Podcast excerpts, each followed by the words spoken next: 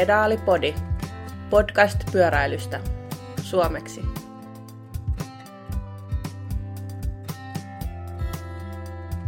No niin, tervetuloa Pedalipodin 11 jaksoon täältä hieman sateisesta kalpesta. Ja meitä on tällä hetkellä vielä paikalla minä Simo.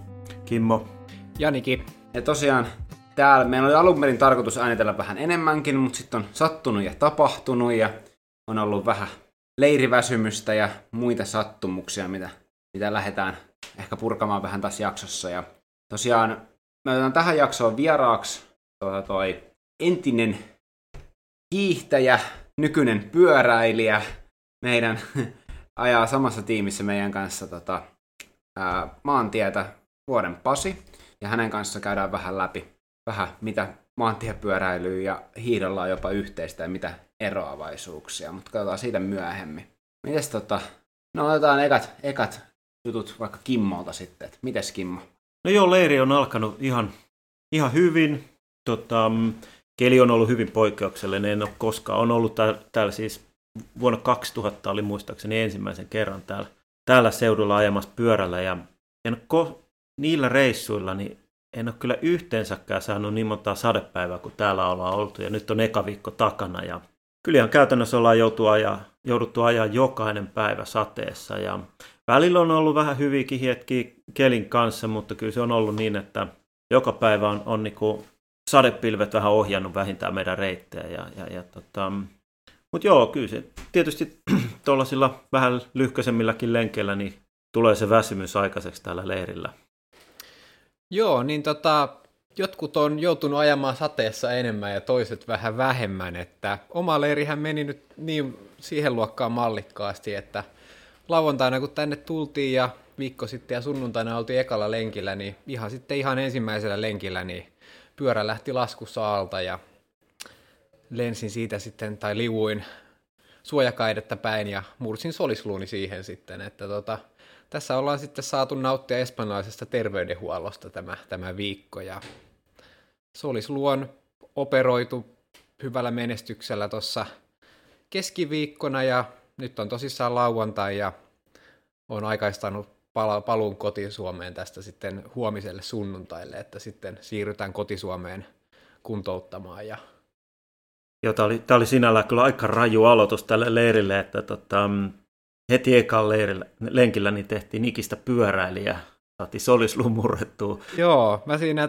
tuota bussissa, kun tultiin lentokentältä tänne päin, niin Jokelle pääsin sanomaan, että en ole elämässäni murtanut yhtään luuta. Ja koitin koputtaa jotain puuta, mutta koputin jotain vähän liian pehmeätä, se tuoli selkänojaa siinä edessä tai jotain vastaavaa, niin tässä, tässä se virhe varmaan tapahtui, mutta no onni onnettomuudessa, että ei käynyt sitten mitään pahempaa, että, että siitä olisi ollut vähän, vähän ehkä, ei nyt mikään valtava pudotus, mutta, mutta kuitenkin pikkusen pudotustakin olisi voinut siitä saada ja muuta, että, että tässä nyt sitten selvittiin kuitenkin kohtuullisen pienillä vaurioilla. Että.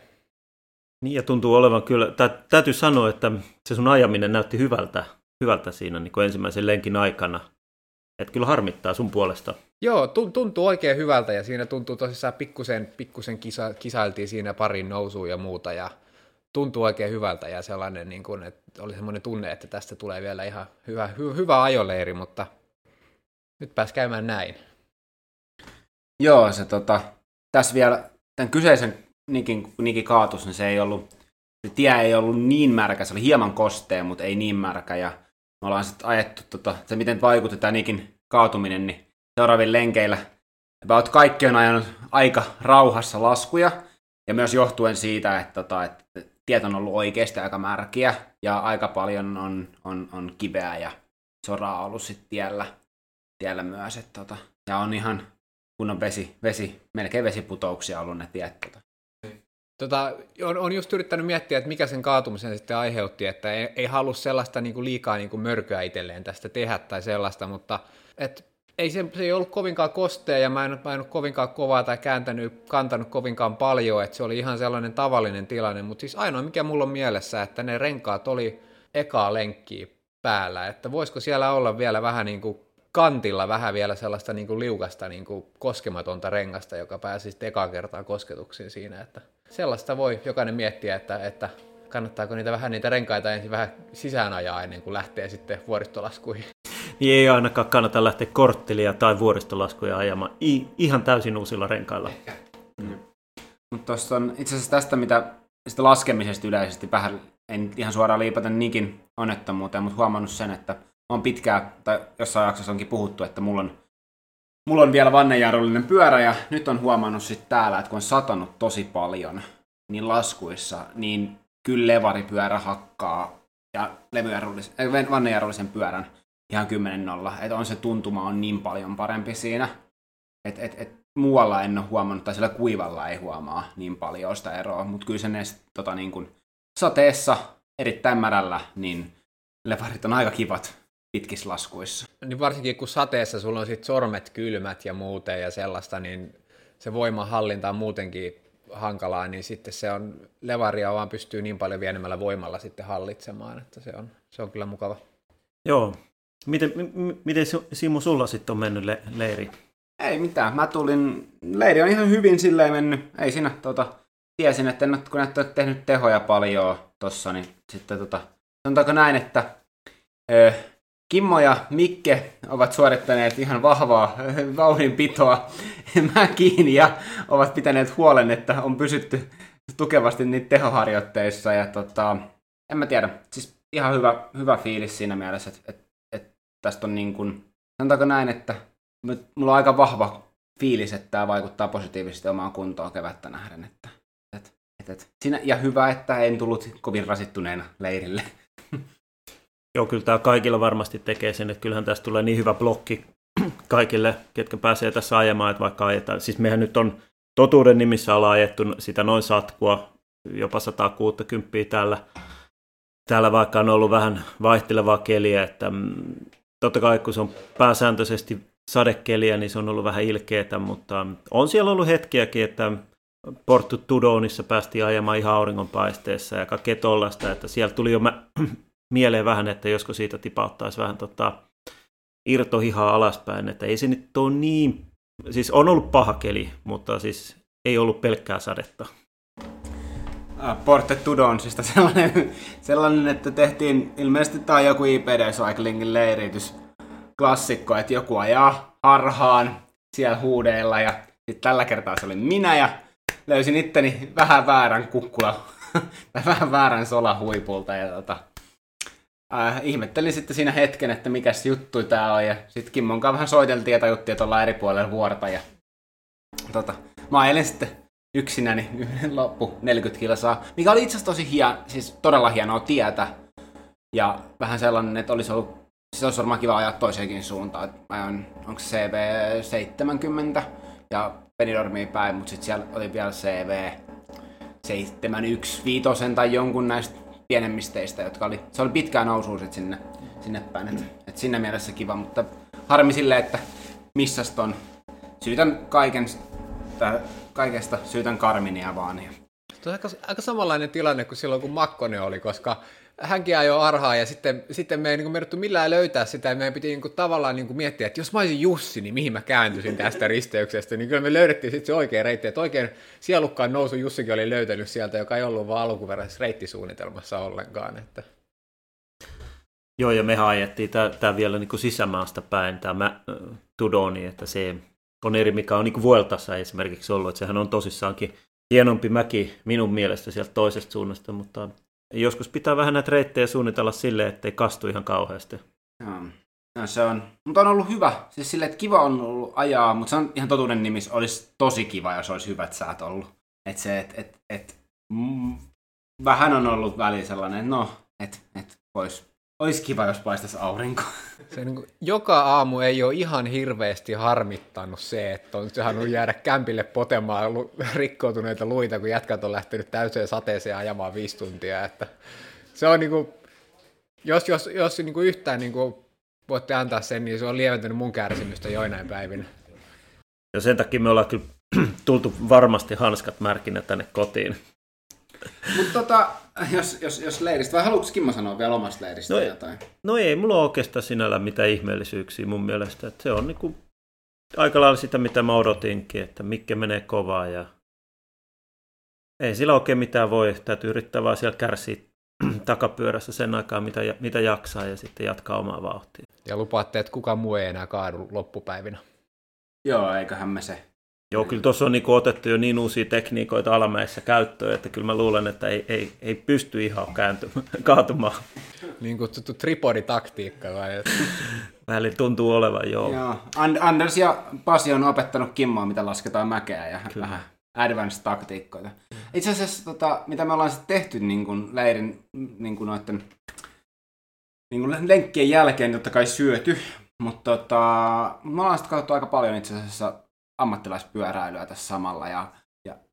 ja se, mikä on ollut paradoksaalista, niin on kaikkialla muualla tuntuu aurinko paistavan, paitsi meillä täällä. Että kaikkialla muualla Euroopassa, missä on, näkyy vain joku striimi tai mikä tahansa näkyy kisa, niin siellä ajetaan sitten kuivassa aurinkoisessa kelissä. Lyhkäsissä. Kataloniassa siis, me ollaan Valensiassa tällä hetkellä, Katalonia on niin kuin viereinen Espanjan maakunta tai mitä nämä nyt onkaan, niin heilläkin oli kyllä alkukisasta oli aika huonoa keliä, mutta se on selkeästi niin kuin se keli on parantunut siellä nopeammin kuin täällä näin. Joo, me ollaan saatu kyllä tuota sadetta ihan, ihan reilusti ja se on tullut välillä, välillä ihan reilusti ja välillä kuivaa, että ei pysty niin oikein kunnolla luovimaan mitään. Mutta joo, siellä on tosissaan Jaakko on ajamassa siellä Kataloniassa. Ajanut ihan hyvin siellä. Tietysti kun, kun tota, Talli sai siellä heti mäkietapilla sitten paidan, niin, niin on joutunut ajamaan selkeästi apukuskin roolissa. Että varmasti tulee sitten eh, kova ajamista hänelle ja ei olla nähty vielä tämän päivän etappia, vaikka tällä illalla jo nauhoitellaan, mutta uskon, että sieltä tulee vielä vähän muutoksia tuohon kokonaiskilpailuun. Joo, se oli itse se, mitä oli hieno katsoa tuossa. Katsottiin jossain kohti, niin näkyi Kimmon ammattimaisuus. Oltiin katsomassa etappia, sitten silleen niin oltiin jo valmiiksi kelaamaan, että okei, tämä päättyy massasprinttiin, kelataan vika 20, minuut, 20 kilometriä näkyviä. Kimmo on siellä, chop, chop, chop, chop, chop. Et mitä siinä tapahtuu siinä reitillä tota, ennen, ennen sitä niin maalia, että no sieltä olikin, että siellä on kaksi sprinttiä vielä tulossa, josta jaetaan kolme, kaksi ja yksi hyvityssekunnit, ja tota, sieltä oli haisteltu, että Almeida ja Quintana on tasoissa samalla ajalla, ja että Kimalla oli vahva aavistus, että, että Almeida on sen verran eh, kilpailuhenkinen, että hän yrittää hakea sieltä tota, vielä pisteitä. Ja siihen se meni sitten lopulta, että, että tota, siinä etapissa haettiin tota välikirja. Joo, just sopivasti oli siinä 16 kilsaa ennen maaliin, just tuli hatka kiinni ja silloinhan se on siellä niin kuin tarjolla ne kaikki sekunnit ja, ja sitä myös, kautta myöskin sitten johtajan paita, että silloin se vaihtui se johtajan paita. Hmm. Kyllä joo, ja ainakin Twitterissä ihmiset oli ihan villinä tästä, kun mäkimiehet vetää välikirjaa, että se oli siis se oli hauskan näköistä ja se oli aivan täyttä kaaosta ja hyvä, ettei siinä pahemmin käynyt kenellekään, mutta se oli, kyllä se on niin kuin erinäköistä, kun sprinterit hoitaa kirihommat. Että. Joo. Sitten tota, toinen kisa, mikä on tällä hetkellä käynnissä, on Koppie Partaali Italiassa. Joo, siellä on sitten Matthew Van Der Poel on avannut taas kilp- oikein kunnolla kilpailukauden. Hänhän aloitti kilpailukauden oikeasti tuossa Milano San Remossa, mutta on jatkanut nyt sitten ajamalla tämän, tällaisen hyvän etappia. Mä oon itsekin ajanut tuon etappia, ja se on raskas, mäkinen, mutta ei kuitenkaan liian pitkä. Ja nythän on sitten ensi lauantaina on, on sitten, tota, anteeksi kolmas päivä on tietysti toi, toi Flanderin ympäriajo. Et sinne hakee sitten sopivaa blokkia ja nyt on sitten hänellä sitten pikkasen lepoa tämän jälkeen. Siellä hän on voittanut myöskin etapin. Joo. Se itse asiassa ihan ennen kuin mennään seuraaviin kisoihin ja muuhun, niin tuossa just kun me tultiin tänne viikko sitten, eli tuossa niin kuin noin puolesvälissä tätä maaliskuuta, niin nettiin oli tullut, mitä, minkälaisen Matthew Van Der Poel oli tehnyt, minkälaisen treeniblogin oli tehnyt Tammihelmi maaliskuun alku, kun hän oli ollut pitkään poissa tämän selkävian ta- tai selkävamman takia.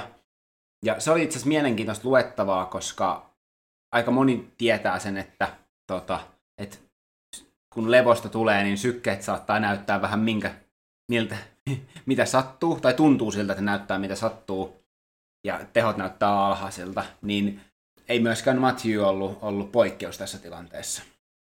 Ei ollut yhtään poikkeus, että ihan selkeästi kuolevainen ihminen hänkin on, että siellä oli tauko näkyi sykkeet korkealla ja hän malttoi ottaa sen alun, alun sopivan rauhallisesti ja sitten oli selkeitä, selkeitä harjoitteita täällä. Itse asiassa samoilla seuduilla hän oli ennen, lähempänä tuolla Deniaa ja, ja tota, samoilla seuduilla samoin Mäki oli käynyt sitten tuppaamassa täällä oikein kunnolla ja ei nyt meidän tarvi ainakaan vertailla Stravassa kauheasti niitä aikoja.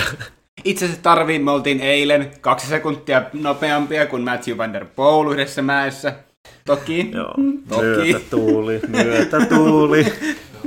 tota, joo, hän osoitti kyllä kuolevaisuuden, mutta samalla myös mä katsoin sitä, niin että se kunnon niin nousukäyrä oli myös aika vaikuttava, että siinä viikosta toiseen niin hypättiin niin kuin aivan eri wattisataluvuille ja sellaista, että, että sellaisen nousukäyrän kun itsekin saisi tota, kuntoblokkeihin. Niin. Jos taisi olla kuukausi watti per kilo tai jotain muuta vastaavaa, joo, se oli aika, aika tiukka. Mutta palataan ihan vähän tuohon vielä näihin kisoihin. Niin me käytiin Milan San Remo, mikä oli ihan mielenkiintoinen. Eli nyt puhuttiin silloin ihan ensimmäisessä jaksossa näistä kisakaudesta ja mitä on kevätklassikot ja mitä on monumentit isoina. Ja nyt me päästiin sitten tota, tohon, ää, nyt me päästiin siihen kauden ensimmäiseen monumenttiin. Ja Milan San Remo käytiin. Joo, Milano San Remo on, on, meni aika lailla, voisiko sanoa sellaisen käsikirjoituksen mukaan, mikä on aina ennenkin ollut siinä. Tokihan nyt oli, oli toi Pokacharin mieletön kunto, mikä hänellä on ollut, niin hän halusi tehdä todella raskaan kisan. Ja se tarkoitti sitä, että Cipressa, eli tämä toisiksi viimeinen mäki, ajettiin ihan mieletöntä kyytiä.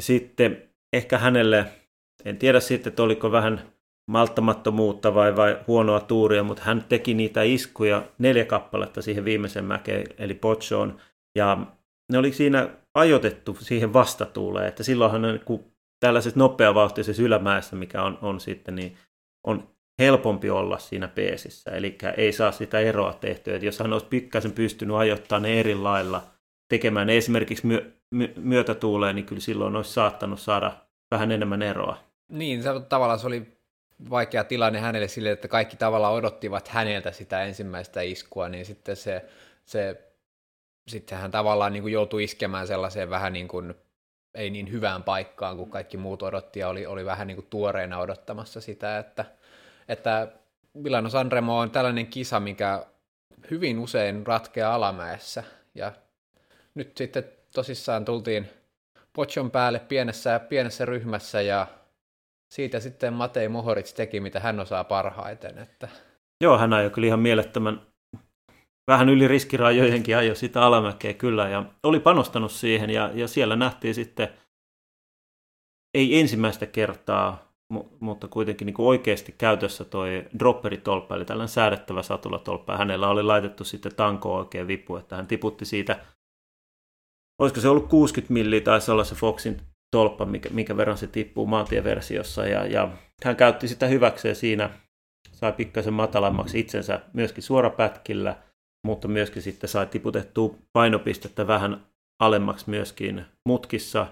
Sitten oli vielä panostanut siihen, että oli laittanut niin kuin maantietrendeistä poiketen. Hänellä oli niin kuin 180 ja 160 jarrulevyt, eli paljon isommat jarrulevyt myöskin kuin, kuin normaalisti maantiepyörissä ja se nyt taas tekee sitten sen, että on sitä jarrutehoa vähän enemmän, eli hän laski siihen, että sitten hän jarruttaa kovempaa vielä just ennen mutkaa ja mm. toivoo, että renkaat pitää. Joo, olihan siinä siis kaksi kertaa hän meinasi sen niin kuin ajaa pihalle sen laskun, mutta ensimmäinen näytti siltä, että siinä nyt ehkä katsottiin vähän jalkojen välistä sitä dropperia, että menikö se nyt alas vai ei.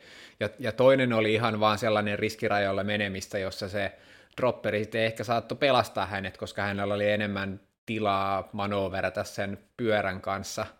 Mutta tota, se kuitenkin se laskeminen näytti siltä, että on ollut tässä aikaisempina vuosina niin kuin Alafilippi jotenkin yritti liikaa pokkion laskussa ja, ja niin kuin meni, jokainen mutka meni pitkäksi ja silloinhan sä et saa niin kuin pidettyä vauhtia yllä niin hyvin, jos jokainen mutka menee vähän liian pitkäksi ja jarrutus jää liian myöhään, mutta Mohoris meni niin kuin hallitusti kovaa ja jätti kaikki muut siinä laskussa juuri riittävästi. Ja sitten oltiin pokki alla siinä tilanteessa, jossa niin kuin ollaan oltu ammattipyöräilyssä niin usein viime vuosina, että yksi kommittoitunut ajaja voittaa ryhmän, joka ei löydä yhteisymmärrystä. Joo, ja tähän huomattiin heti siinä, kun Mohoric iski siellä mäen ylhäällä, niin kukaan ei oikein tiennyt, että kenen pitäisi ajaa tämä kiinni. Ja mun mielestä siinä oli vähän Pogacar jätti niin kuin alkuun vähän väliä ja sitten ei kukaan tullut siihen heti niin kuin ottamaan kiinni. Että kyllä hän ajoi kovaa, mutta ei niin kovaa, etteikö siinä olisi, jos siinä olisi vaikka jäänyt vain sekunti väliä tai kaksi sekuntia, niin kyllä se olisi silloin nimetty kiinni siinä tasaisella. Mutta nyt kun sitä oli selkeästi enemmän siellä pohjalla eroa, niin sitten kaikki rupeaa miettimään, että okei, että kohta tulee tuo kirja, että mun on pakko säästää vähän siihen kiriin. Joo, se oli, se on tota, mahdollisesti se sen verran, että hän on myös ensimmäinen, joka on käyttänyt kisoissa sitä jo kiellettyä supertuk-asentoa, eli istutaan tässä vaakaputken päällä ja, tota, ja lasketaan siitä, mikä on todettu tosi nopeaksi, mutta tänä, oliko se viime vuonna jo vai tänä vuonna, niin kiellettiin tota, usein toimesta. Joo. Hän voitti U23 maailmanmestaruuden sillä tavalla, että laskussa karkasi istumalla vaakaputkella ja polkemalla samalla vimmatusti karkuun. Hmm. Hän taisi itse, itse asiassa kommentoidakin että pilasin toisen kerran jo pyöräilyn, että tuomalla, tuomalla jotain kauheuksia maantiepyöräilyn perinteisiin. Tota, mitäs muuta kisoja meillä on ollut? No, Vai? meinasin tuosta vielä tuosta dropperista tai tuosta sanoa, että, että sehän ei ole ensimmäinen kerta, kun sitä käytetään ja, ja mun piti ihan katsoa sen, kun mä muistin sen, että Ivan Bassola oli ollut aikaisemmin tällainen säädettävä tolppa ja sitten on jo kymmenen vuotta, että hänellä oli 2011 FSAn tekemä tällainen säädettävä tolppa, kun hän tykkäsi ajaa sitten niin, mäkiä vähän korkeammalla satulalla ja sitten varsinkin jos ajettiin tasaisella rauhallisemmin, niin silloin matalammalla satulalla.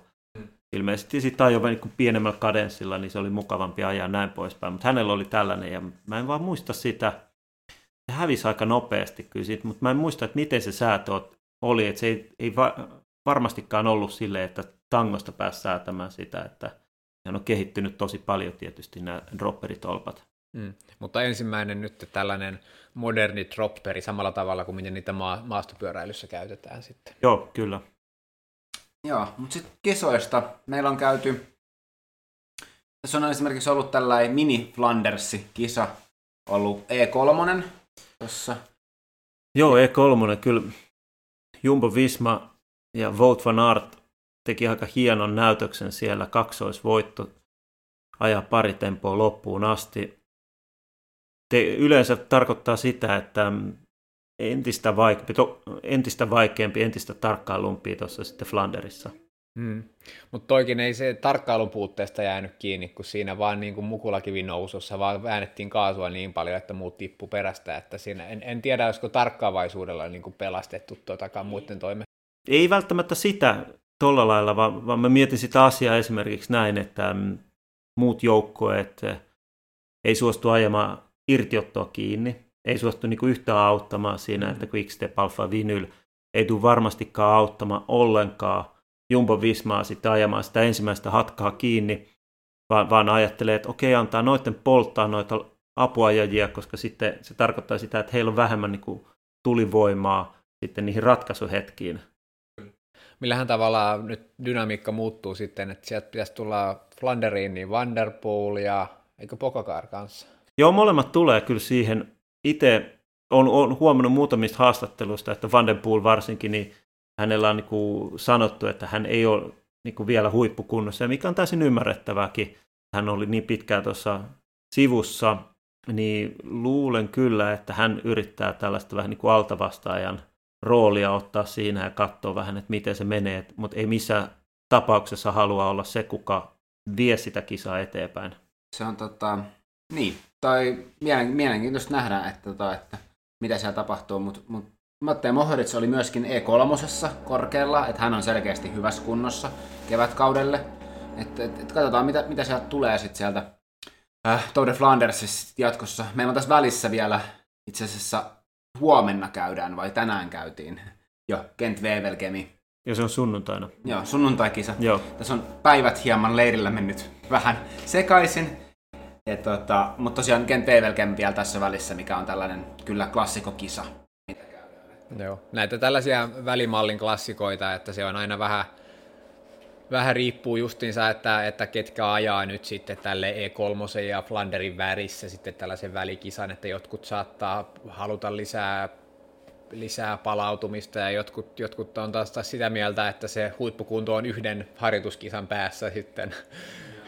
Haettavissa. Niin, no siinä on, siinä on niin kuin, mä ymmärrän molempia ajatuksia. Että siinähän on, on niin kuin se, että saadaan niitä kisakilometrejä ja sitten palaudutaan sopivasti ennen kisaa. Se on aina riski mennä sinne, koska noita kaatumisia on tullut aika paljon. Ja ehkä se isompi riski tällä hetkellä, mikä on, niin mä näkisin sen, että mm, tuolla ammattilaisporukassa pyöri selkeästi tosi sitkeä flunssa-aalto. Ja, ja se on kyllä ainakin noissa Kataloniassa niin varsinkin on, on vienyt tosi monta kuskia tuonne sairastuvalle. Kyllä, että koronasta on niin kuin jotenkin vaikutettu selviävän, niin nyt on sitten ihan tavalliset flunssat pyörii sitten seuraavaksi. Hmm. Joo, itse asiassa sitten naisissa on myös kisattu paljon, ja koska Kimmokin sanoi, että me ollaan seurattu myös, että onko näkynyt Jaakkoa kuvissa tota, Katalonian ympäriöissä, niin eilen sitten katseltiin tota, naisten Depanne-kilpailua, Rykke Depanne tuolla Belgiassa, ja siellähän heti kun avattiin striimi, niin siellähän Antonia Gröndal näkyi öö, välihat, tai hatkassa siellä tota, hetken aikaa Suomi-paita päällä, että se oli hieno, hieno nähdä näin niin kuin edustusta myös tuolla suunnalla. Mutta tota, se kisa ja sekä toinen kisa. Italiassa käytiin tällainen trofeo Alfredo Pinda. Kisa, ne molemmat päättyi massakiriin siellä. Ja mikä oli merkille pantavaa, oli se, että nämä molemmat kisat voitti Elise Palsamo, eli, anteeksi, Elisa Palsamo, joka on, on hallitseva maailmanmestari, ja osoitti myös sen, että, että kirikyky on vähän erilainen kuin muulla, muulla tota, tämänhetkisellä fieldillä naisissa. Niin hän on tullut radalta, että hän on nähnyt tosi paljon rataa ja, ja täytyy kyllä sanoa, että tehtiin aikamoista analyysiä siihen hyvä, että ei hidastetusti otettu sitä kirjaa, niin ja siis osaa ajoittaa sen kirin ja, ja sellaisen sopivan kiihtyvästi vielä verrattuna muihin naisiin, että kun he hiipuvat, niin hänellä vaan se vauhti kiihtyy ja, ja molemmilla kerroilla niin näkee, että miten se on just oikein aikainen se kiri verrattuna muihin. Hmm. Miten sitten muita suomikuskeja? Öö, oliko meillä Ukko Peltonen? Vai? Joo. Joo, Ukko Peltonen ajaa tällä hetkellä käytävää Tour de Normandie-kisaa. Varsinkin ensimmäisellä etapilla oli, oli pitkää hatkassa siellä, siellä että et, et, siitä ei löydetty minkäännäköistä striimiä, mutta vähän harmittaa, että hän taas tipahtaa siitä hatkasta, joka sitten meni maaliin kuitenkin. Et, ja hän tuli sitten kolme kilometriä ennen maaliin vielä tuon tota, pääjoukon syömäksi. Hmm. Tota, A. Juntusen AJ, hän ei ole mun mielestä kilpailun nytten. Jotain kisaa ajo kyllä tuolla, tota, kun katsottiin sitä yhtä striimiä, niin nähtiin hänen joukkuekaveri, missä oli, siellä oli mennyt numerot sekaisin. Sehän oli myöskin tässä leirin aikana. Hän ajoi tota, siellä kanssa Hollannissa ajoi kovatasoisia kisoja. Että kyllä hän on saanut nyt niin kuin hyviä kilsoja siellä kanssa. Ja oliko Sillankorvan Jaakko jossain äh, Roodoksella. Joo. Mikä siellä on? Siellä oli myös uusia kisoja alla, että siellä, hän pääsee ajamaan siellä. Että ne on, no, siellä on aika usein itse asiassa tälle alkukaudesta muutama, muutama tällainen uusi kisa, että saadaan haettu. Ne on sellaisia pikkasen mäkisiä, että siellä saattaa välillä olla. Ja mun mielestä siellä on sitten toi Joppe on ollut ajamassa myöskin niitä samoja kisoja. Mutta hei, nyt kun ollaan lämmitelty, niin otetaan sitten sellainen kaveri tähän mikrofonin ääreenkin, kuka varmasti saa korvat punottamaan. Eli Pasi Vuori, tervetuloa. Kiitos. No Pasi, heti alkuun täytyy sanoa, että meikäläiselle ensimmäinen kerta, kun olen sinun kanssa leirillä, niin miten sun leiri on lähtenyt liikkeelle? Pakko myöntää, että aika tällainen perinteinen IPD-leiri tämä on ollut, että ajetaan aika paljon ja ajetaan mulle pikkasen liian kovaa ja mä ajan vielä enemmän kuin kukaan muu ja vielä enemmän limitillä kuin kukaan muu itseni nähden. Joten ihan perinteinen kaava, täydellinen väsymys ja jalka on kuollut. Hetkinen, menikö mä tuossa vähän aikaisemmin sanomaan, että on ollut vähän outo leiri, kun ollaan ajettu niin vähän? Niin, osa on ajanut vähän ja osa on ajanut vähän enemmän. Osa on ollut täällä jalat kohti kattoa ja toiset on ollut kaatosatessa ajamassa sillä aikaa. Tota, otetaanko siihen nyt sitten tota, nämä, ketkä on ollut vähän enemmän ajamassa, niin ihan pikkusella kertaa, haluatko esitellä itse No joo, nimi on tosiaan Pasi Vuori ja mm, ikä on 50 plus kauniisti sanottuna ja kohtuullisen pitkä kestoisurheilutausta omaa toki muutakin tehnyt siinä välissä ollut myöskin kestävyysurheilematta, mutta on tässä nyt tullut varmaan se 40 vuotta harrastettua erityyppisiä kestävyysurheilulajeja. Mi- mitä tota, mä muistan, kun me tavattiin ekan kerran noin viitisen vuotta sitten, niin sä olit siirtynyt pitkän matkan hiihdoista. Oliko se näin, että sulla on siellä on ihan kilpailutausta? No joo, siellä on, siellä on tausta, on ihan oikein, kyllä. Ja tota, nyt sitten pyöräilyy, monta vuotta nyt pyöräilyy aktiivisemmin? Nämä on vaikeita mulle nämä ikävuosikysymykset tässä, tässä iässä, mutta tota, varmaan tavallaan skiklassikkia taustalla ehkä se 10-12 vuotta ja nyt pyöräiltyä sen jälkeen varmaan se 5-6 vuotta, ehkä seitsemän. Paha sanoa ihan tarkkaan.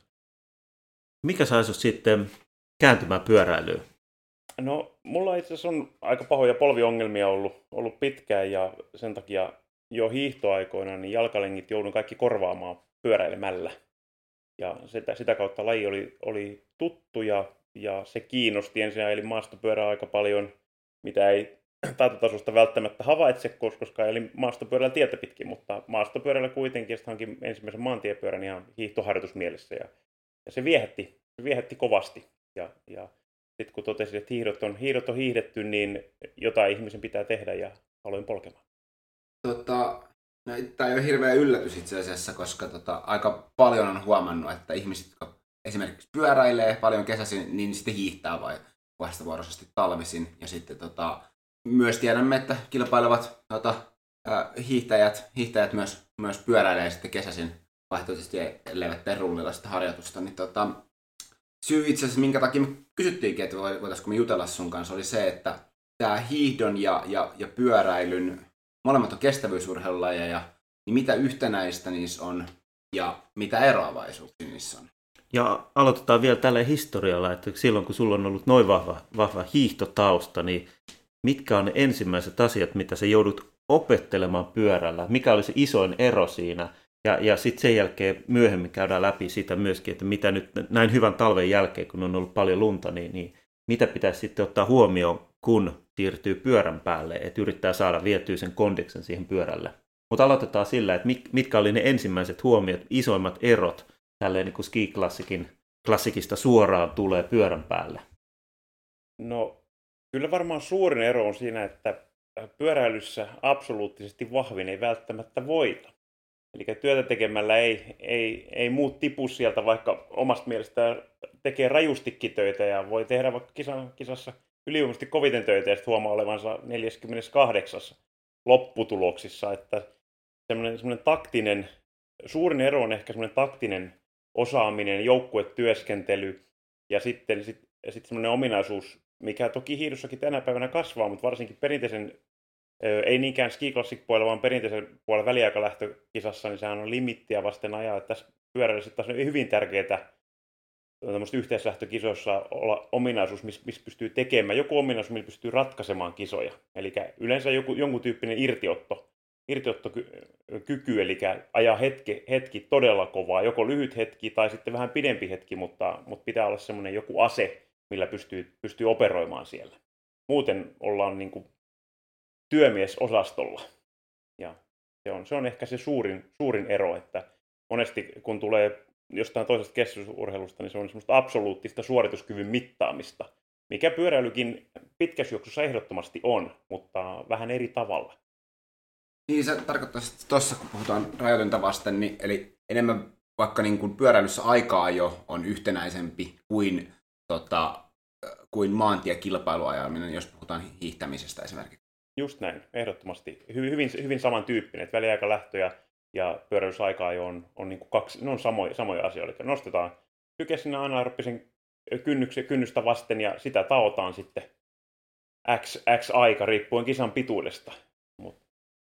Onko tämä sitten sun mielestä se niin kuin suurin samankaltaisuus hiihdon ja, ja pyöräilyn kanssa vai, vai onko vielä jotain muuta, mikä on entistä samankaltaisempaa, että onko se sitten että niin kuin henkinen puoli tai, tai sitten, että sydän, sydän hakkaa tietyn verran koko ajan vai, vai, vai mikä siinä on sitten? No joo, kyllä mä itse, itse asiassa sanoisin, että, että niin kuin äsken, äsken sanottiin, se pyöräilyn aikaa jo ja hiihdon väliaikalähtö on hyvin, hyvin samankaltaisia fyysisiä suorituksia.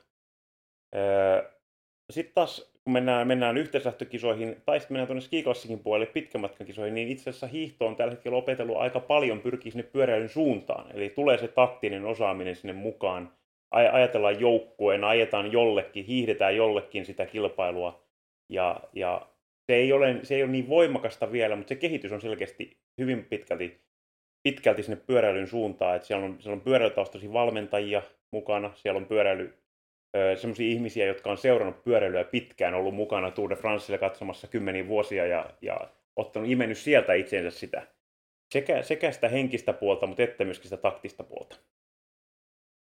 Niin, yksi hyvä esimerkki taitaa olla, olisiko silloin nyt Trek Fredon valmentaja Matias Rek, joka on siirtynyt hiihtopuolelle nyt. Joo, Team Ramuttenin valmentajana tällä kaudella koko joukkueen yhtä lukunottamatta valmentaa kaikkia urheilijoita ja on tehnyt todella kovaa nousua. Että siellä, siellä on tehty huikea tasonnosto koko, koko joukkueella. Ja siinä, siinä on tämmöinen yksi, yksi iso ja sitten Ragde Engdomin Magnar Dalen, joka on entinen Suomen maajoukkovalmentaja, on kova pyöräilyfani. Ja hän, hänen visionsa on ollut koko ajan, että skiklassikki pitää viedä pyöräilysuuntaan. Niin, eli tämä tarkoittaa myös pyöräilysuuntaan just nimenomaan joukkuetaktiikkaa, tehdään tota, siellä uhrataan henkilöitä, niin kuin pyöräilyssä on apukuskeja tai työmiesporukkaa ja korostetaan mahdollisesti riippuen kisasta ja eri ominaisuuksia. Ehdottomasti ja he, heillä on hyvin, hyvin selkeä jo ennen kauden alkua siitä, että ketkä, mikä on roolitus siinä lähtökohtaisesti. Totta kai kausi voi tuoda yllätyksiä, sairastumisia, loukkaantumisia, jolla ei kulje, menee yli ihan mitä vaan, sitten muutetaan taktiikkaa sen mukaan, mutta lähtökohtaisesti kyllä niin työmiehet tietää roolinsa jo ennen kauden alkua. Ja sen mukaan myöskin harjoituksia tehdään.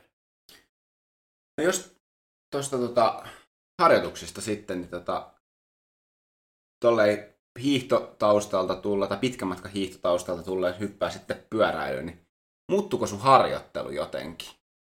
No ehkä mun harjoittelu lakkas siinä vaiheessa, jos ihan, ihan suoraan sanotaan, että, että tota, vähän, vähän aikaa toki harjoittelin vielä niiden oppien mukaisesti, mitä on noin niin fysiikkapuolella tullut ehkä, ehkä vähän sinne, sinne päin, mutta pikkuhiljaa se on liuku, liukunut enempi enempi semmoiseen suuntaan, että mä hyppään pyörän päälle ja se on kindermuna, mitä sieltä tulee, ajetaan, ajetaan jonnekin pitkään ja kauas. Yleensä liian, pikkasen liian kovaa, mutta ei tarpeeksi kovaa. Sehän on se perinteinen, perinteinen haaste, koska on mukavaa ajaa silleen, että pyörä liikkuu ja mennään eteenpäin, mutta sitten jos pitäisi mennä kuolemaan saakka, niin se ei ole ihan niin mukavaa. Toki sitäkin harrastan kyllä, ei, se, ei sekään ongelma ole.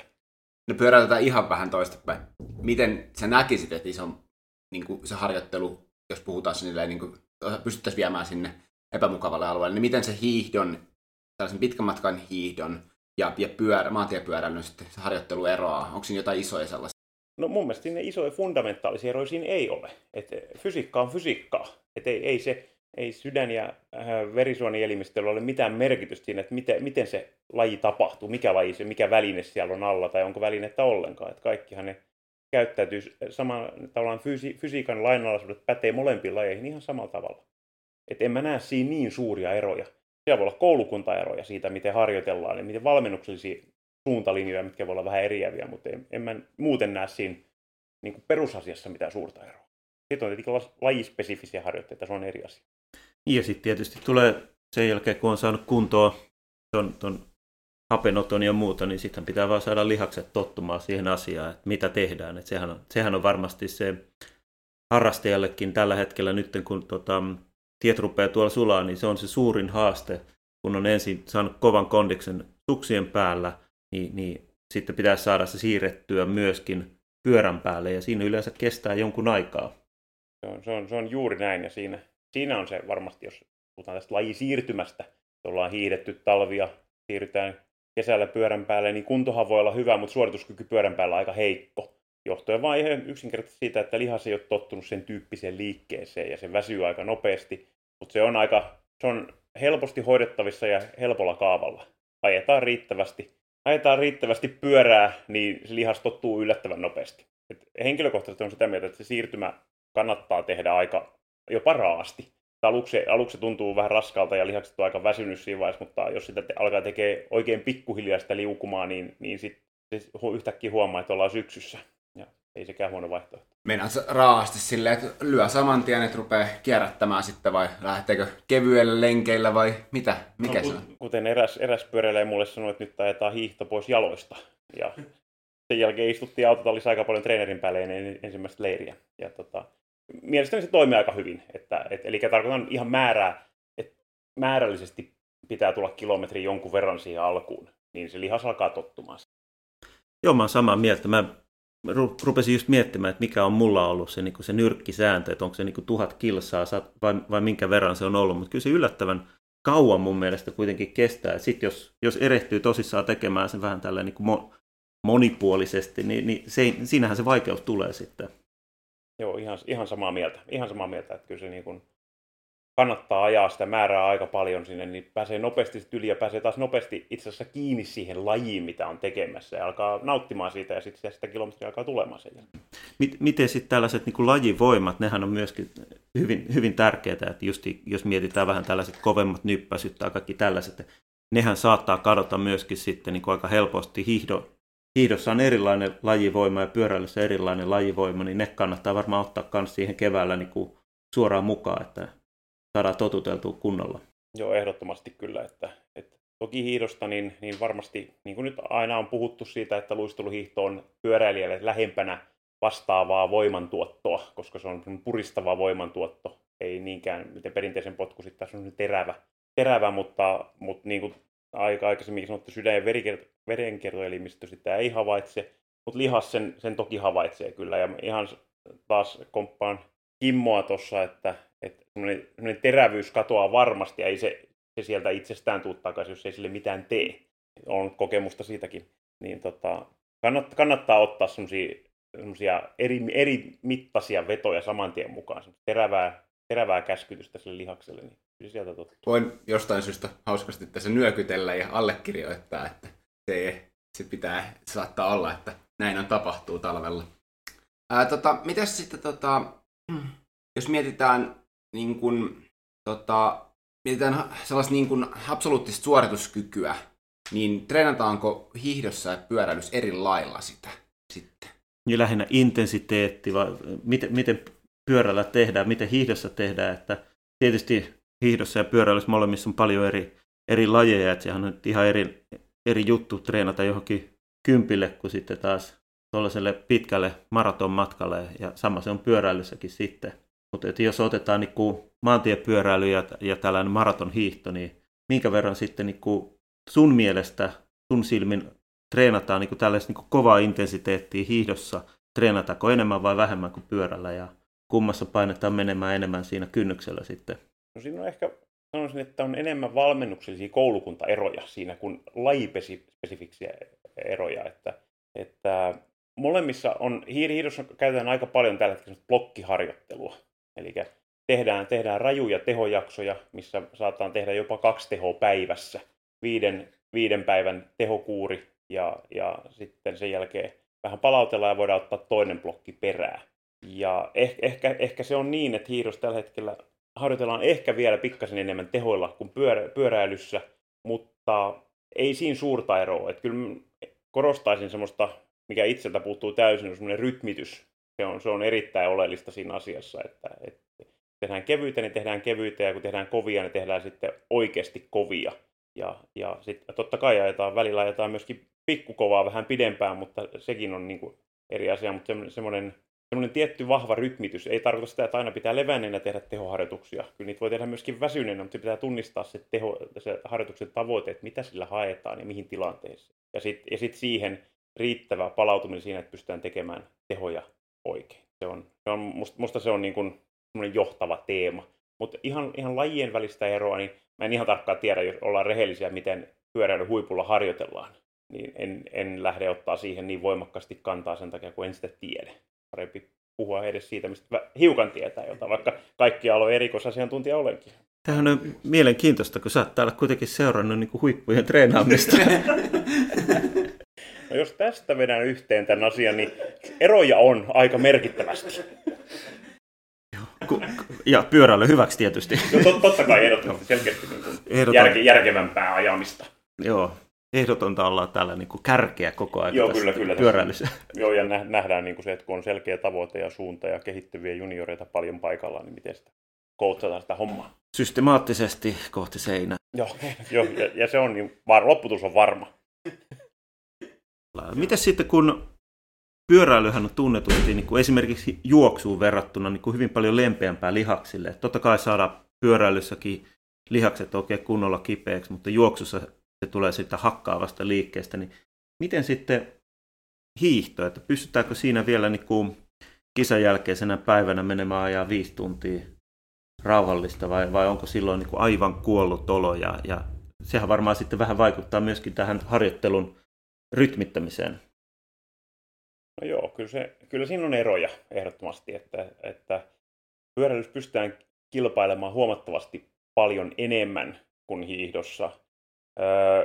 Kuormittavuus sinällään voi olla, olla aika sama, mutta se on hyvin erityyppinen. Et, et sitten taas pitkässä maantiekisassa, niin kun jos seuraa huippujen dataa, niin se välttämättä ei ole ihan koko ajan ajettu kaikki pelissä, vaan siellä voi olla, voi olla tietyt pätkät, missä on toki, toki tehty todella paljon töitä, mutta osa on otettu ikään kuin palauttavana se alkukisa.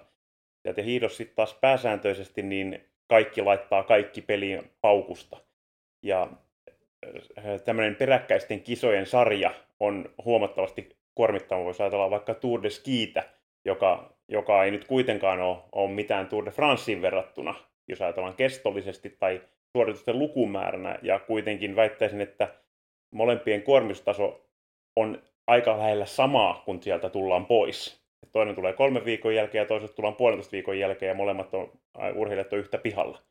Että et, et siellä moni, moni on, varsinkin jos ei ole ihan riittävillä pohjilla liikenteessä, niin, niin tulee nouteja ja voi olla loppukausi siinä. Joo, tämä oli, oli hyvä pointti. Me ollaan aikaisemminkin puhuttu ihan tuossa niin kuin ulkopuolella tästä, että kuinka se Tour Ski, Ski saattaa oikeasti vetästä sen loppukauden sitten siitä pois kalenterista, ja sieltähän tulosti nimenomaan just aina yleensä arvokisat sitten sieltä.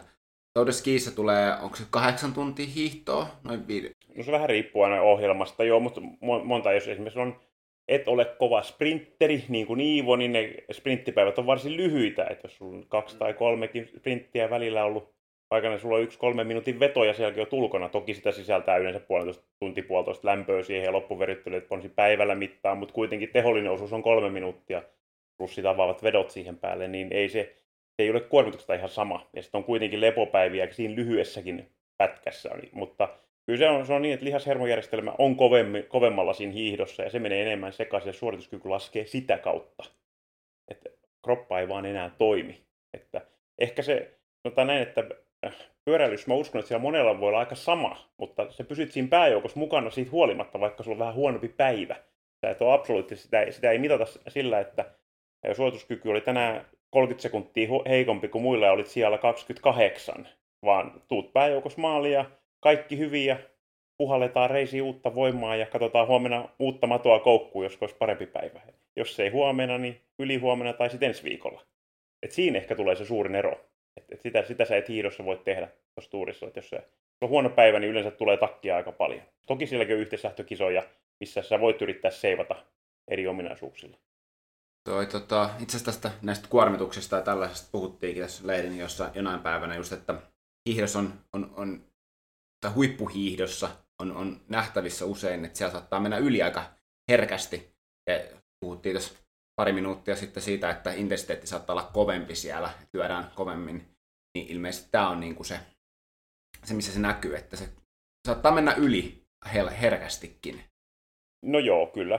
Aika, aika paljon sitten puhutaan ja sitä että mikä on ylikunto ja mikä on ylirasitustila ja mikä, mikä sitten on termi, mitä käytetään, niin. mutta suorituskyky laskee joka tapauksessa ja kaikki tulkitsee hommaa, mikä on, joskus se voi olla puhtaasti huonoa kuntoakin, mutta, mutta, riippuu, mutta kyllä se totta on, että silloin kun, silloin kun haetaan rajoja, niin kyllä silloin, silloin pitää a, uskaltaa harjoitella riittävän kovaa, ei varmistelemalla ei, ei päästä mihinkään, se on, se on ihan varma, tai sillä pääsee varmisteleviin tuloksiin.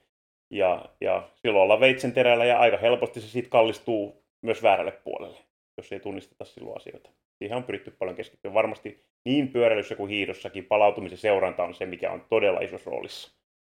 Miten sitten tota, yksi asia, mikä itse ainakin huomaan, huomaan hiihtäessä, niin toi ravinto on selkeästi huonommin saatavilla ainakin meikäläisellä hiihtäessä kuin pyörän päällä, että miten paljon siihen sitten on, on niin kisossa kiinnitetään nykyään huomiota. Nythän nähdään, että on, on juomavyötä mukana siellä ja, ja vaikka mitä. Ja, ja tämä on varmaan sellainen asia, mikä on ottanut kisalogia eteenpäin koko aika hiihdossa. Joo, en, ennen pitkän matkan kisoihin myös 50 ja pitkän matkan kisoihin tehty, käytettiin erityyppisiä tankkausmetodeita ja, ja muuta. Niistä on, niistä on pääsääntöisesti luovuttu kaikesta. Kisoja on paljon, et voi tankata, keskittyä yhteen kisaan ja, ja yleensä helposti vielä sanoisin näin, että tankkaamalla menee helpommin yli, kun onnistuu siinä hommassa. Että, että, ihan, ihan perus, perusravinnolla ja siitä huolehtimisella, että se on hyvä laatusta, energiaa on riittävästi, nestettä on riittävästi, mutta ei mitään tankkaamista varsinaisesti. Ja sitten se kisan aikana oleva, oleva energia, mitä saadaan, saadaan sisään, niin, niin, niin kuin Kimmo sanoi, niin se on, ei ole niin helppoa kuin pyörän päällä, että, että napsii koko ajan takataskusta tavaraa, mutta, mutta kyllä siihen on pyritty just, just näillä juomavöillä, vaikka on esimerkiksi juotot on pyritty siihen, että siellä on 4-5 kilometrin välein on juotot, mutta siitä huolimatta otetaan juomavyöt mukaan, huipputalit ottaa, että, sitä, että saadaan riittävästi otettua energiaa matkan, matkan aikana. Ja aika moni, minä myöskin lu, mukaan lukien, niin joutuu sitten keväällä niin sanotusti pyörän päällä taas opettelemaan uudestaan, että muistaa juoda syödä tarpeeksi koko aika, ettei tule mitään bonkkeja sitten. Että se on ainakin meikäläisellä sekä talvipyöräilyssä että hiihdossakin selkeä ongelma, että se tuntuu olevan niin kuin jostain kumman syystä vastenmielistä tai vaikeaa sitten siinä kylmässä. Se on just näin, ja kyllä se, siihen joutuu keskittymään, sitä joutuu käskyttämään itseänsä ikään kuin tietyllä. Monesti, monesti on hyvä esimerkiksi se, että pyöräilyssä että jonkun vetovuoron jälkeen aina pakottaa itsensä tietyissä tilanteissa, aina, aina on otettava, jos on säännölliset vuorot. Niin, niin, niin jos on säännölliset. Jos on säännölliset. Mutta jos on jaettu niin kuin meillä, että Kimmo vetää ensimmäiset kaksi tuntia ja sen jälkeen muut vetää, niin no sit sä juot kahden tunnin kohdalla. Mutta sehän on sun henkilökohtainen ongelma, mua siitä syy. Mutta eikö siis minähän juon siinä vedon aikana, sehän ei ole ongelma. Se, se ongelma on vaan siinä, kun sinut päästään kärkeen ja sitten ajattelet, että no mä vedän, kohta sitten mä juon vähän, pääsen tuonne kärkeen, mä juon vähän ja hidastan vauhtia, niin ei sitä tuu sitä vuoroa. Kaikki on mahdollista. Jo tässä hieman vitsailtiin, niin Pasi tykkää vetää meidän kaikissa kisoissa tai, tai, tai, tai treenilenkeillä, niin tota, no, me ollaan vitsailtu aika paljon, että Pasi on vähän diesel, diesel-kone meillä ja tota, pitkä, pitkästä matkasta tykkää, niin tota, onko jotain sellaisia niin tapahtumia niin pyörän tai, tai, tai suksien päällä, mihin, mitkä on jäänyt mieleen? Sellaisia jo kisoja tai ihan tapahtumia? No joo, hiihdon, hiihdon puolella tietenkin on paljonkin, paljonkin erityyppisiä tapahtumia, mitkä, mitkä on vahvasti jäänyt mieleen, mutta kuitenkin ehkä semmoisiin suurimpana saavutuksena 8, taisin olla 17-vuotias Miedon kanssa samoissa kisoissa – kierroksen kiertäneenä Mieto lähti eteen ensimmäiselle kierrokselle, hyppäsin, iskin peesi, oli, oli valtava kulku kyseisenä päivänä. Mä olin, mä olin ehkä 180 senttiä, Mieto oli kaksi metriä, meillä ei ollut ihan saman mittainen potku, jolloin, jolloin Mieto kirosi mut alimpaa helvettiin niin sanotusti, koska mä olin kannoilla koko ajan, kun ei se millään meinannut jalka revetä vasta riittävän mittaisen potku, mutta milliäkään ei antanut periksi ja koko seiskapuolikas peesattiin. Elämäni kovin suoritus. Täytyy yrittää muuttaa toi vielä tänään. Mutta joo, kuulostaa ihan mahtavalta. Miten pyöräpuolella sitten? Sä oot, sä oot osallistunut myöskin näihin vähän isompiin tapahtumiin. Sä oot ajanut Vetternin ja, ja sitten Suomessa paljon tapahtumia. Niin on, on, löytyykö sieltä jotain saman, saman tyylistä? Ei ehkä ihan noin, noin hienoa. Tuohon kuulostaa siis ihan mielettömän hienolta. Joo, en ole ihan kilpailu samalla tasolla pyörän päällä, mutta tapahtumia kyllä, kyllä todella hienoja on. Kyllä vaikka ö, ruho, mikä tähän ympärille on saatu, ei vastaa noita mäkien kiipeämistä, mutta kyllä mä tykkään ajaa vuorta. Ei, ei, siinä, ei siinä mitään, vaikka niin kuin sanon, ominaisuudet ei sitä tue, ei hapeotollisesti eikä, eikä liian pieni moottori tähän, kone, tähän koneen tai ro, ruhoon, mutta se on kuitenkin hieno homma, että kyllä mä, se on niin kuin ehkä parasta, mitä, mitä mä tiedän, että pääsee vuorilla ajaa pitkää nousua. Joo, niin sähän on ajanut myöskin Hauterouten ja Joo. mitä muuta. Tämä on kolme kertaa, kun siellä on ollut, Joo. ollut, ollut ajamassa, ajamassa alpeella. Ja, ja toki ehdottomasti Suomessa on hienoja tapahtumia kanssa. Ei, en, en ollenkaan dissaamassa niitä, että päinvastoin. hirveästi tapahtumia, itse tapahtumia en ole ajanut, jos voidaan puhua, mutta kuntotapahtumia on enemmän kisoja, mitä sitten on ajanut, ja ne on hyvin erityyppiset. Ehkä näen, näen siinä sen edes olevan takarenkaan ja pikkasen pakaran vilahtaa siellä, ja siinä, siinä se sitten on, siitä, siitä, ei, siitä paljon muuta jää mieleen. Jos sattuu ole vedossa, niin ehkä saattaa peltomaisemaa nähdä välillä, mutta se on harvinaisempaa. Miten sitten, tota, mikä on sun mielestä hienoin tie? Suosit, mitä suosittelet sulle? Voi olla yksi Suomesta ja yksi ulkomailta. Äläkä sano sitä sun perustreenilenkki, minkä sä aina ajat sieltä. Ja vastaus ei voi olla vanha Lahentie. Se oli kyllä hyvä vaihtoehto, tämä vanha Lahdentie, että se on, tulee se kiva 170, kun käy kääntymässä Lahdessa. Tota, Suomessa, en, mä oon aina vähän ihmetellyt itse asiassa tätä pyöräilijöiden, kun puhutaan, että vaihdetaan lenkkejä ja, ja käydään hakemassa eeppisiä tosi sielukkaita teitä, teitä jostakin, kun ei hiihtäjänä, kun on tottunut puolentoista kilometrin rinkiä kiertämään päivästä toiseen, niin ei se nyt sen kummallisempaa kuin pistää liputtaa menemään. Mutta kyllä Suomessa ehkä, ehkä hienompia teitä, niin, niin sanon, että kyllä tuo Kainuun korvissa, niin kyse on aika hieno. Ei yhtään autoa missään päin. On pit, vähän pidempää vaaranousua, tykkään. Ei kuitenkaan liian jyrkkää, mihin pystyisi nyppäsemään semmoisen tuhat wattia joku, vaan tota, vaan pysyy peesissäkin vähän paremmin mukana. Siellä, siellä musta on hienoja teitä. En pysty yhtä tietä nimeämään, mikä olisi, mikä olisi siellä. No, alue riittää. Alu, alue riittää jo Kainuun. Ja sitten kyllä mä sitten, jos ajatellaan, mä oon Alpeella ajanut ehkä, ehkä eniten. Ja joku Annesin alue, niin musta se on, se on, se on todella hieno. Se on paljon, paljon hienoja teitä siellä. Et, et, ta, e, kyllä mä sen sinne, sinne laittaisin näillä kokemuspohjilla, mitä, mitä mulla on. Sitten sit toki eh, vaihdan vielä Pohjois-Italia men, mennään, mennään sinne, kyllä, kyllä sinne tota, Trenton alueelle. Kyllä, kyllä se Dolomittien tiet, niin kyllä ne on todella, ne on todella kauniita. Joo, täytyy, täytyy ihan alle viivata toi. Allekirjoitan kaiken tuosta, että kyllä, kyllä Trenton alue on hieno alue. Että tosi raskasta ajaa, mutta kyllä palkitsee. Palkitsee, kyllä. Siellä, siellä niin kuin maisemat, siellä vähän dieselimpikin pystyy katsomaan muuta kuin sitä tietää, että on se, on se tosi kaunista kyllä tykkään. Ja tykkään myöskin toki sit pohjoisitalaisesta kulttuurista tosi paljon kanssa. Et se on, siellä on hieno ruoka- ja juomakulttuuri myöskin sen lisäksi. Vaikka ei ole tapana pysähty pyörälenkillä varsinaisesti mitään kahvia tai pullaa nauttimaan, se on musta mystinen tapa. Mutta tota, sen lenkin jälkeen istun mielelläni siellä kahvilassa kyllä. Niin kuulijoille huomioksi, että yhdelläkään lenkillä ei olla vielä pysähdytty kahvilla. Eikä pysähdytty. Niin, ja sitten täällähän on löytynyt kans sielukastia täältä Kalpen alueelta. Toi 332 on, on, on, on kiertänyt monessa toiveessa aina, kun suunnitellaan reittiä. Joo, se on selkeä suosikkitie kyllä. Että siinä, siihen se yhdistettynä siihen 15 metrin sekunnissa vastatuuleen puuskissa ehkä 30 ja, ja vaakatasossa vettä, niin se on parasta, mitä pyöräilijä voi toivoa. Mä en tiedä, oliko se minä, kuka esitteli sen sulle, vai oliko se jo niin kuin alku, alkutietoa tästä. Mulla on kokemusta, mutta ei ihan näin pitkiä. Tämmöisiä 50 kilometrin siirtymiä sitä, sitä vastatuulee ei ole vielä tullut koettu, mutta nyt sekin on nähty ja ei me siitä tiestä luovuta. Tai aina kun näkee 332 kylti, niin kaikki suunnataan sinne. Joo. Tota, meillä on varmaan kaikki tässä niin kuin about taputeltu. Kimmalla oli vielä... Meillähän on, on aina tämä perinteinen kysymys meidän vieraille, eli että tuupi vai tupeles? No ehdottomasti tupeles, mutta ei itse asennettuna. Itse asennetun tupeleksen ei edes metriäkään, mutta kun sen on joku muu laittanut, niin ehdottomasti tupeles. Niin, siis terveisiä Kuittisen Petterille. Järvenpään pyörähuolto. Pärnäsen korjaamo hierraikam.